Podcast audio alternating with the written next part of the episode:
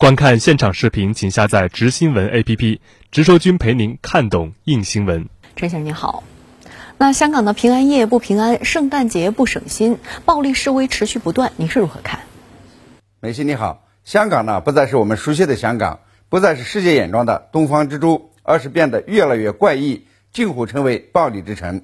就连香港人传统的平安夜、圣诞节呢都过不好，都有暴力分子四处捣乱，破坏交通灯。堵路、纵火、打砸商场店铺，这个投掷汽油弹，甚至呢有人挥出这个港独旗帜，给市民带来安全威胁，剥夺市民的节日权利，以至于呢迫使警方不得不用催泪弹和橡皮子弹、胡椒粉来驱散非法集结者，尽可能的来维持秩序。香港的圣诞节乱象呢，释放出三个信号：一是暴力分子和反对派还将在未来较长的时间内兴风作浪。扰乱香港秩序，拦吵香港人的生活。圣诞节乱象最突出的特征是，贺立飞和云武派再度勾连，要把政治审报和打砸暴力结合起来，进一步的祸港乱港。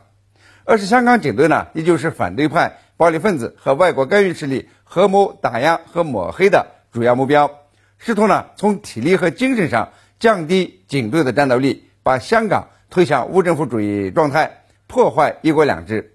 圣诞节暴力活动针对的全部是警察，而一些海外媒体及香港的黄媒呢，淡化暴力分子的违法行为和暴力行为，居然呢把打砸抢烧等暴力行为的根源呢归结为特区政府不妥协，归结为警方执法过猛，总是聚焦于警方的动作，而弱化暴力分子的挑衅惹事和打砸抢烧。